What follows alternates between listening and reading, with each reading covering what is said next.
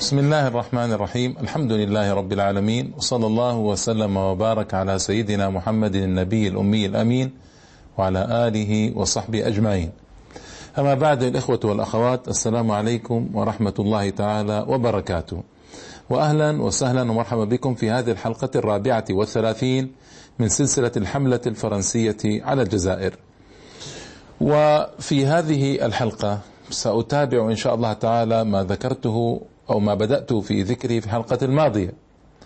من أحوال آه، فرنسا في الجزائر قبل الحرب العالمية الأولى وأثناء الحرب العالمية الأولى. وكنت تحدثت في الحلقة الماضية عن تجنيد الإجباري وإهدار كرامة الآدميين وسوقهم قطعانا إلى أوروبا لكي يدافعوا عن فرنسا.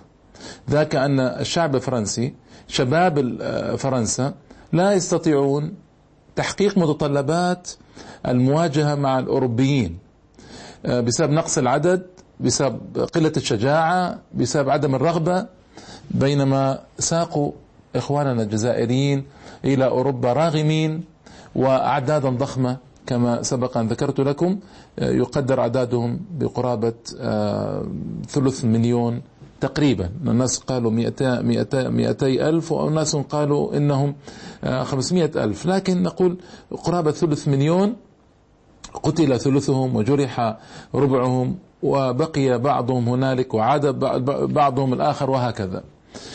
في اليوم نذكر أيضا استغلال فرنسا الجزائر ماديا في أثناء الحرب العالمية الأولى واستغلال بشع جدا. يبين لنا بوضوح الغاية الواضحة لحلول المستخرب الأجنبي في بلادنا. منذ أن جاء البابا أوربان أوربان آه، في فرنسا في كليرمونت في إبان الحروب الصليبية الأولى هذا كلام قبل ألف سنة وقال هلموا إلى أرض السمن والعسل. هلموا إلى أرض السمن والعسل. فكان يسوق المحاربين تحت مظلة دينية خادعة لكن السبب هو العامل الاقتصادي. وكذلك هنا في فرنسا في الجزائر ما صنعوه إنما نهبوا ثروات الجزائر. الجزائر من المعروف أنها كانت قبل الاستخراب الفرنسي كانت من أكابر الدول العالمية قوة وثراء وزراعة ثروة زراعية وحيوانية. هذا أمر مشهور كان عن الجزائر. وكانت تعطي الفرنسيين صفقات كبيرة جدا من القمح.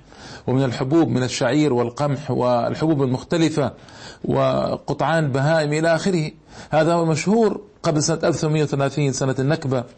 لكن لما حل أولئك في الجزائر والفرنسيون وحل الأوروبيون معهم والكولون يسمونهم كولون أو المستعمرين أو المعمرين بحسب الاختلاف المصطلحات المهم أن هؤلاء اللصوص حلوا في الجزائر. حدث ما حدث وتدهورت أحوال الجزائر أكثر فأكثر. سرقوا الأرض الزراعية. استطاعوا أن يستولوا على أجمل وأحسن وأخصب مناطق الجزائر. ودفعوا بالسكان الأهالي إلى أن يكونوا سخرة عندهم أو أن يكونوا بطالين في بطالة تامة ودائمة أو أن يثوروا نتيجة عدم احتمالهم الظلم الشديد الذي وجه لهم. في الحرب العالمية الأولى طبعا فرنسا احتاجت إلى جزائريين احتاجت إلى العامل البشري آه، واحتاجت إلى الخام الخام المواد الخام واحتاجت إلى الحبوب من قمح وشعير وسرقت كل ذلك من الجزائر في شحنات متتالية بضائع تشحن إلى فرنسا وإلى أوروبا لحلف آه، أحلافهم هنالك.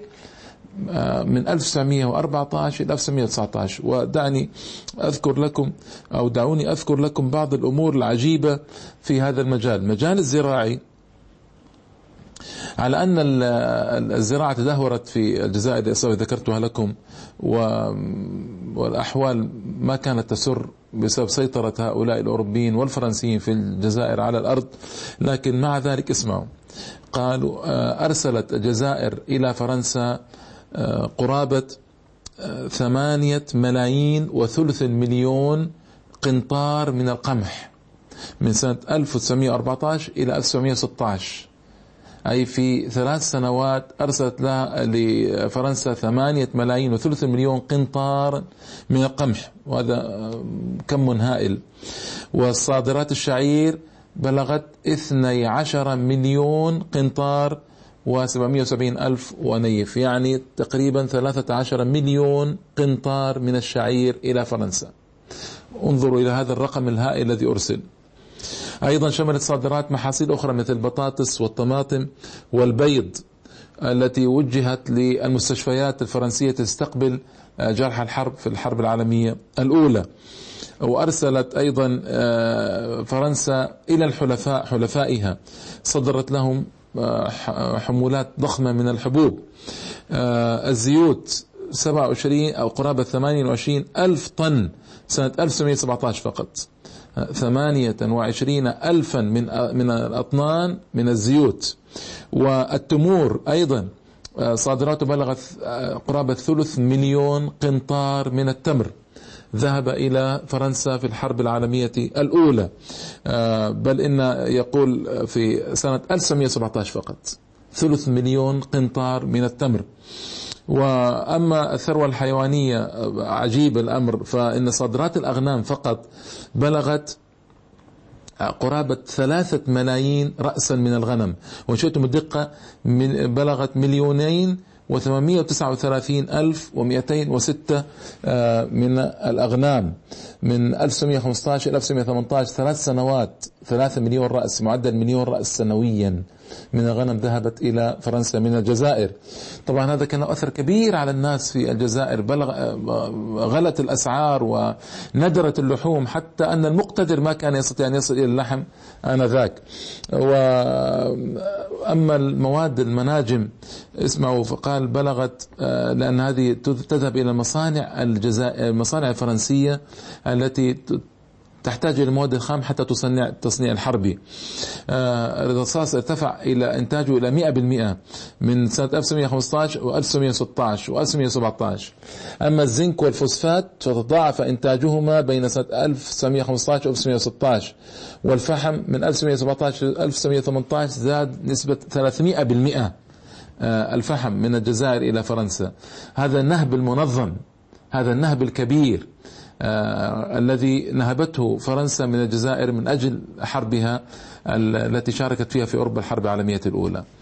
آه أيضا الأموال. فرضت فرنسا وتعرف أن الجزائريين آه، وصلوا إلى درجة الفقر كثير منهم وصل درجة الفقر. فرضت عليهم غرامة حربية غرامة الحرب. فرضت عليهم فرضا فاستطاعت الحرب العالمية الأولى أن تستصفي خمسين مليون من الفرنكات. الفرنسية القديمة طبعا ذات السعر العالي استصفتها من الفرنسيين آه، في على هيئة غرامات حربية من الجزائريين يعني. وماذا يهم الجزائريين من هذه الحرب التي لا ناقة لهم فيها ولا جمل؟ ولا مصلحة لهم أصلا بخوضها وكانوا يكرهون فرنسا ويكرهون آه، أن يساعدوها بشيء لكن غرامات أخذت بالقوة. أخذت بالقوة. وحتى اضطر كثير من الأهالي لبيع ما تبقى من أملاكهم وأثاثهم حتى يوفوا بهذه الغرامات. فما رحمتهم؟ يعني قضية الناحية الإنسانية ما روعيت في هذا الأمر. واستطاع الفرنسيون يستصفوا هذه الأموال الهائلة من سنة 1913 إلى 1919 50 مليونا في السنة الواحدة. سنة الواحدة وإذا قلنا أن هذه خمس سنوات أو ست سنوات فهذه 300 مليون فرنك فرنسي استصفيت كل سنة خمسون مليونا من الفرنكات. مبلغ ضخم وهائل لكن لكنهم ظلمة لا يراجعهم أحد لا يستطيع أن يقف أحد في وجههم. هذا كله طبعا هذه التضحيات أدت إلى تدهور الأحوال المعيشية تدهور الأحوال الصحية لإخواننا في الجزائر وأخواتنا. تعرضوا للمجاعات من جراء الجفاف وارتفاع الأسعار وغلائها ندرة المواد الزراعية. أيضا نقص المواد آه، نقص القوى البشرية الشابة التي آه، ذهب كثير منها إلى فرنسا لمساعدة الفرنسيين.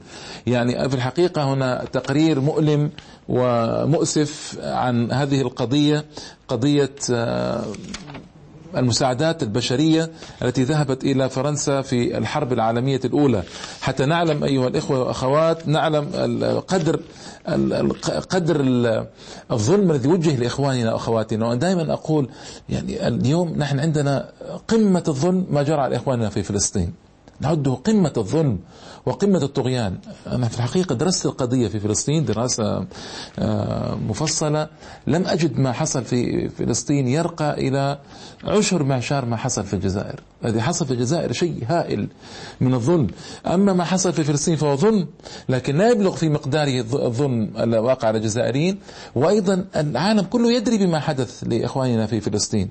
بينما لو سألت العالم الإسلامي اليوم استبانة وزعناها على إخواننا أخواتنا في العالم الإسلامي مهما بلغت درجة ثقافتهم مهما كانت وضعيتهم الثقافية والتعليمية يعني استبانة عامة كما يقولون لجهل أكثرهم أكثر ما حدث في الجزائر.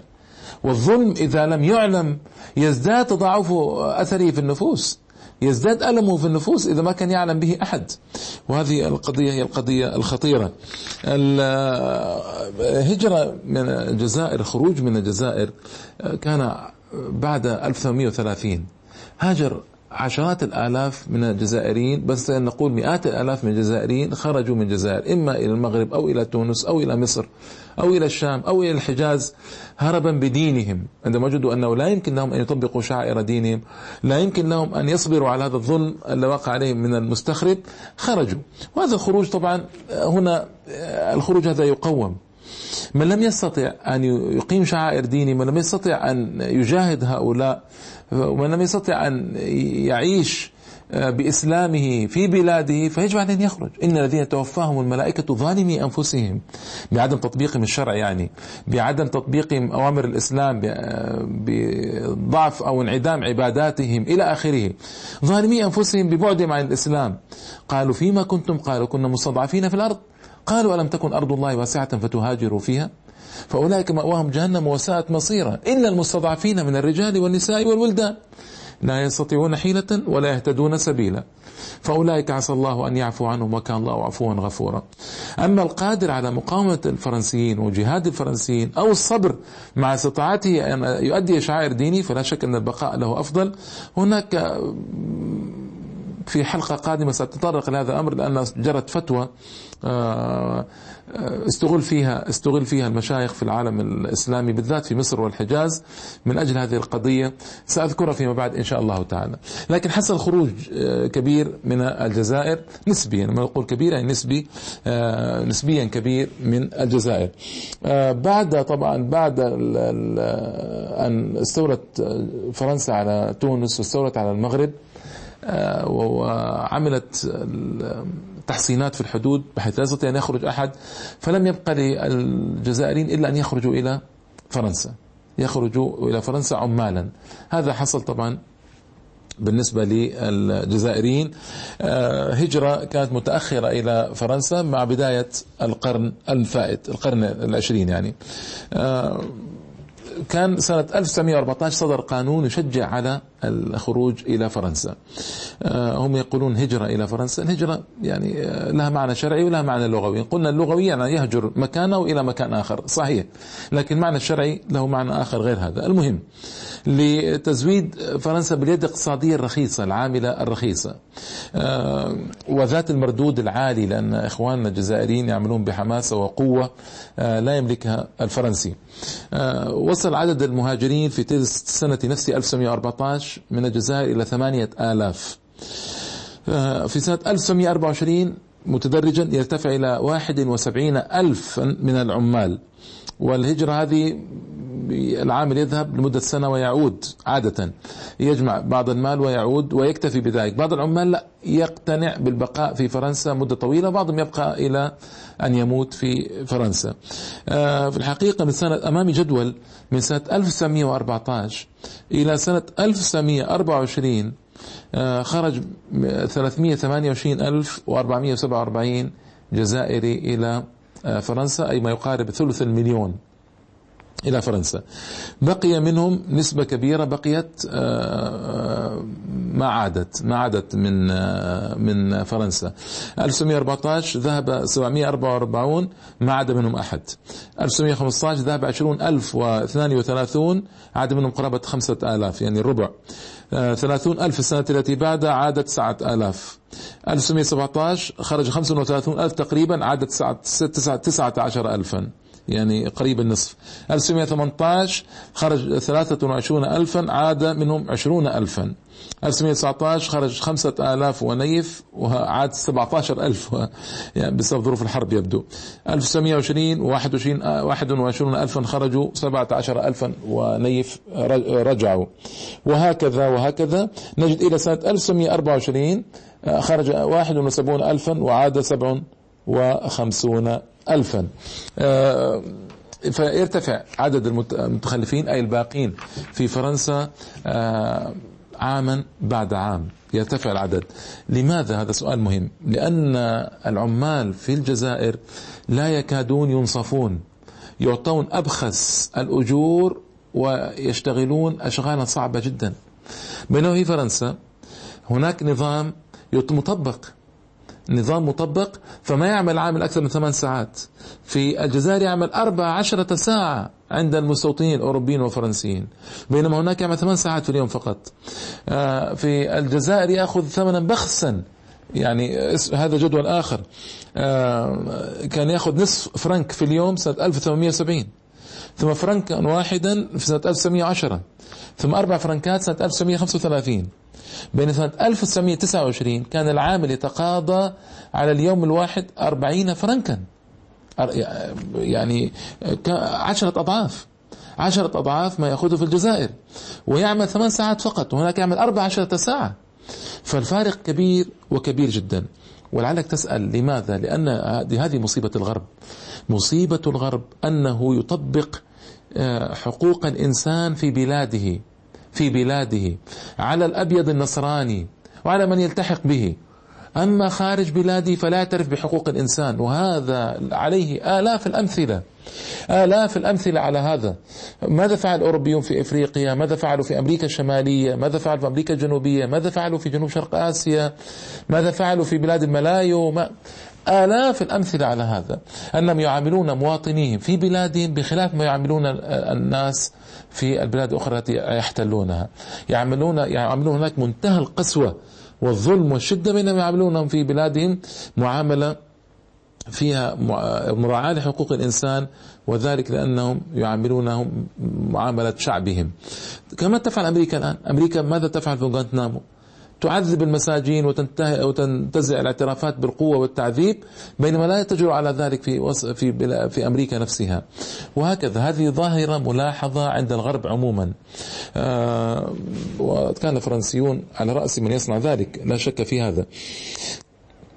لذلك هذا جعل عدد عمال الجزائريين بعد الثلاثينات يتضاعف إلى 150 ألف عامل في فرنسا. وهذا عدد ضخم. وهذا يفسر أن اليوم العدد الكبير جدا من الجزائريين في فرنسا الذين استوطنوا الجزائر من تلك الأيام بل قبلها وصاروا اليوم جزءا من المجتمع الفرنسي. هذا يفسر السبب. وطبعا هذا نتيجة الفقر والجهل والتشريد الذي عاناه كثير من الجزائريين واضطروا للخروج بحثا عن لقمة عيشهم ما يقيم أودهم وأود عوائلهم في آه، الجزائر.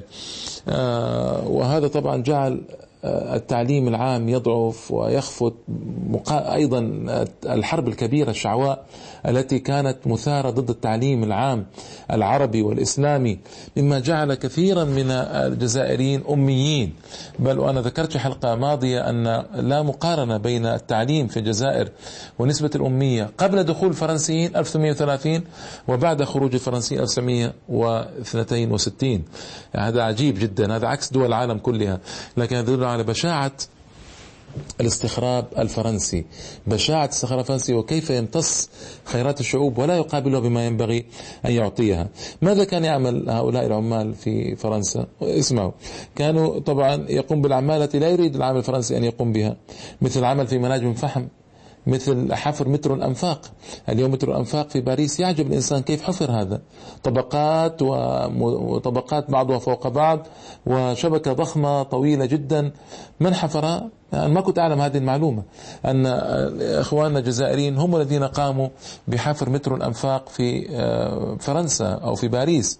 هذه معلومات ما كنا نعرفها وكنا نجهلها للأسف. نحن العرب المسلمين نجهل مثل هذه المعلومات الخطيرة. هذه معلومات تاريخية لابد أن تعرف لابد أن يعرف كيف ساهمنا في بناء أوروبا كيف ساهم العمال بالذات العمال المغاربة يعني نقول المغاربة المغرب عربي كبير يعني الجزائر وتونس والمغرب في بناء أوروبا بعد الحرب العالمية الأولى وبعد الحرب العالمية الثانية. فلا يمنون علينا إذا بوجودنا عندهم فإن وجودنا عندهم نحن أصحاب المن. نحن الذين نمن عليهم بوجودنا عندهم نحن بنينا بلادهم بعد الحربين وبين الحربين. هذا أمر معلوم. أيضا قطاع البناء بناء المناجم مناجم التعدين. هذه كلها كان إخوة الجزائريون يقومون بهذه الأعمال الشاقة والصعبة والقوية والمرهقة. لكنهم كما قلت لكم كانوا بين خيارين أحلاهما مر. إما أن يبقوا في بلادهم تحت رحمة المستوطنين الأوروبيين والفرنسيين. يسومونهم سوء العذاب ويعطونهم ثمنا بخسا جدا. آه، دراهم معدودة مقابل ما يبذلونه من أعمال تفوق الوصف والطاقة ويعملون أربع عشرة ساعة كل يوم. وهذا ما هناك قانون في الأرض يبيح هذا. أو أنهم يذهبون إلى فرنسا. طبعا الذهاب إلى فرنسا ما, ما هو معناه أيها الإخوة الكرام الأخوات الكريمات؟ معناه ضياع لكثير من هؤلاء العمال. أصلا العامل عندما يذهب ليس له حصانة إيمانية جيدة ليس عنده ثقافة إسلامية قوية ومناسبة. آه، هو أصلا يعاني من قلة التعليم العربي والإسلامي في بلاده. ذهب أمي أميا أو شبه أمي. لا آه، لغته العربية ضعيفة. آه، لا يكاد يعرف شيئا عن إسلامه ودينه في مجملهم. فماذا تتوقع منه أن يحصل له هناك في أوروبا؟ لذلك أو في فرنسا. لذلك نعرف اليوم كيف حصل الذوبان للجيل الثاني الثاني الذي جاء بعد جيل العمال في فرنسا لأن إذا كان هؤلاء آباءهم هل هذا مستوى من التعليم وضعف الإيمان في الجملة؟ في الجملة ولا كان بعضهم طبعا عالي الإيمان عظيما همة آه، متعبدا؟ لا شك. لكن في الجملة نتحدث فلك أن تعرف, تعرف كيف ربوا رب هؤلاء أولادهم وكيف ضاع الجيل الثاني وأجزاء من الجيل الثالث آه، من الجزائريين في فرنسا. بهذا هذا هو السبب والله أعلم ضمن مجموعة أخرى من الأسباب. إذا يخاف على هؤلاء العمال آه، إذا ذهبوا إلى فرنسا من ضياع دينهم ضياع شعب مشاعرهم التعبدية ذوبانهم تماما في المجتمع الفرنسي آه، نسيانهم لبلادهم الأصلية الجزائر ويعني طبعا هذا ما حصل آه، بشكل كلي لأن نعلم بعد ذلك أن حزب آه، شمال إفريقيا ثم حزب شمال إفريقيا المجيد إنما ساعده على القيام العمال في فرنسا. يعني كان هناك عصبية جمعت هؤلاء العمال بعد ذلك لكن العمال معرضون لمخاطر. ولا تنسى أنهم يذهبون بدون أزواجهم. فالإنسان الذي يقيم بدون آه، زوجه في بلاد الغرب بلاد الإباحية ماذا يمكن أن يحصل منه؟ لذلك خيف على هؤلاء العمال من ضياع دينهم. لكن كما قلت لكم كانوا بين خيارين أحلاهما مر. ما كانوا يستطيعون أو ما كانوا آه، ما كان عندهم القدرة التامة على الاختيار. كان وقعوا بين طرفي كماشة كما يقولون بين المطرقة والسندان. ماذا يصنعون؟ وهذا كله من الظلم الواقع على هؤلاء من قبل فرنسا ومن قبل مستوطنيها في الجزائر ومن قبل المستخربين الأوروبيين في الجزائر. هذا كله طبعا آه هذه جوانب سلبية لكن لا, لا يمنع وجود جوانب إيجابية رائعة من وجود العمال في الجزائر. كما قلت لكم كانوا لحمة آه والسداء للأحزاب السياسية الجزائرية ظهرت في فرنسا. كانوا أيضا آه، ظهر على بعضهم شيء من الوعي بمن خالط هنالك وبما عرف هنالك من أحوال العالم العربي والإسلامي. لأنهم كانوا في الجزائر في شبه عزلة. شبه عزلة في الجزائر لا يكادون يعرفون العالم الإسلامي شيئا خاصة عندما تمنع فرنسا الحج وقد منعته أعواما آه، عندما تغلق الحدود التونسية والليبية والمغربية فما يجد عمال مكان يذهبون إليه إلا أوروبا. هنا بدأوا يتعرفون على بعض أحوال العالم الإسلامي. آه، خاصة عندما ذهب إليهم الأمير خالد أيضا قد تحدثت معكم عن قضية الأمير خالد الجزائري في حلقتين سابقتين وجاء وبث فيهم روح الحماسة وروح القوة لهؤلاء العمال الاعمال وخطب فيه مرارا في باريس واحتكوا بشخصيات من الدول العربية والإسلامية أتت إلى باريس أيضا آنذاك. فلم يكن ذهابهم شرا كله هؤلاء العمال. لكن كانت الحلقة هذه هي تذكير أو تعريف للإخوة المشاهدين والأخوات المشاهدات بالمشاركة الكبيرة الرائعة التي آه، قدمها الجزائريون للفرنسيين خلال الحرب العالمية الأولى وبعد الحرب العالمية الأولى. وعندما أقول آه، كبيرة هي كبيرة بكل المقاييس بالنسبة للأرقام التي ذكرتها. وأيضا فيها ظلم واقع لأن هناك سؤالا كبيرا جدا سأجيب عليه في الحلقات القادمة إن شاء الله تعالى بتوسع. كيف كافأت فرنسا؟ هذا الذي جرى من قبل الجزائريين. هل قامت برد جميل؟ هل قامت بالاعتراف ببعض حقوقهم؟ هل عملت ولو شيئا يسيرا مراعاة لهؤلاء المساكين الذين ضحوا بحياتهم خدمة لفرنسا وضحوا بأموال وضحوا بحبوب ومزروعات وعاشوا في ضنك ومجاعة وفقر وقلة وذلة بسبب الحرب؟ هل ردت فرنسا شيئا من الجميل لهؤلاء المساكين؟ هذا ما سنعرفه إن شاء الله تعالى في حلقات قادمة بإذن الله. ولكن يكفينا أن نعلم آه، ما حدث خلال الحرب العالمية الأولى واستغلال فرنسا للجزائريين ماديا وبشريا كما سمعتم في هذه الحلقة. إلى اللقاء الإخوة والأخوات في الحلقة القادمة إن شاء الله تعالى. والسلام عليكم ورحمة الله تعالى وبركاته.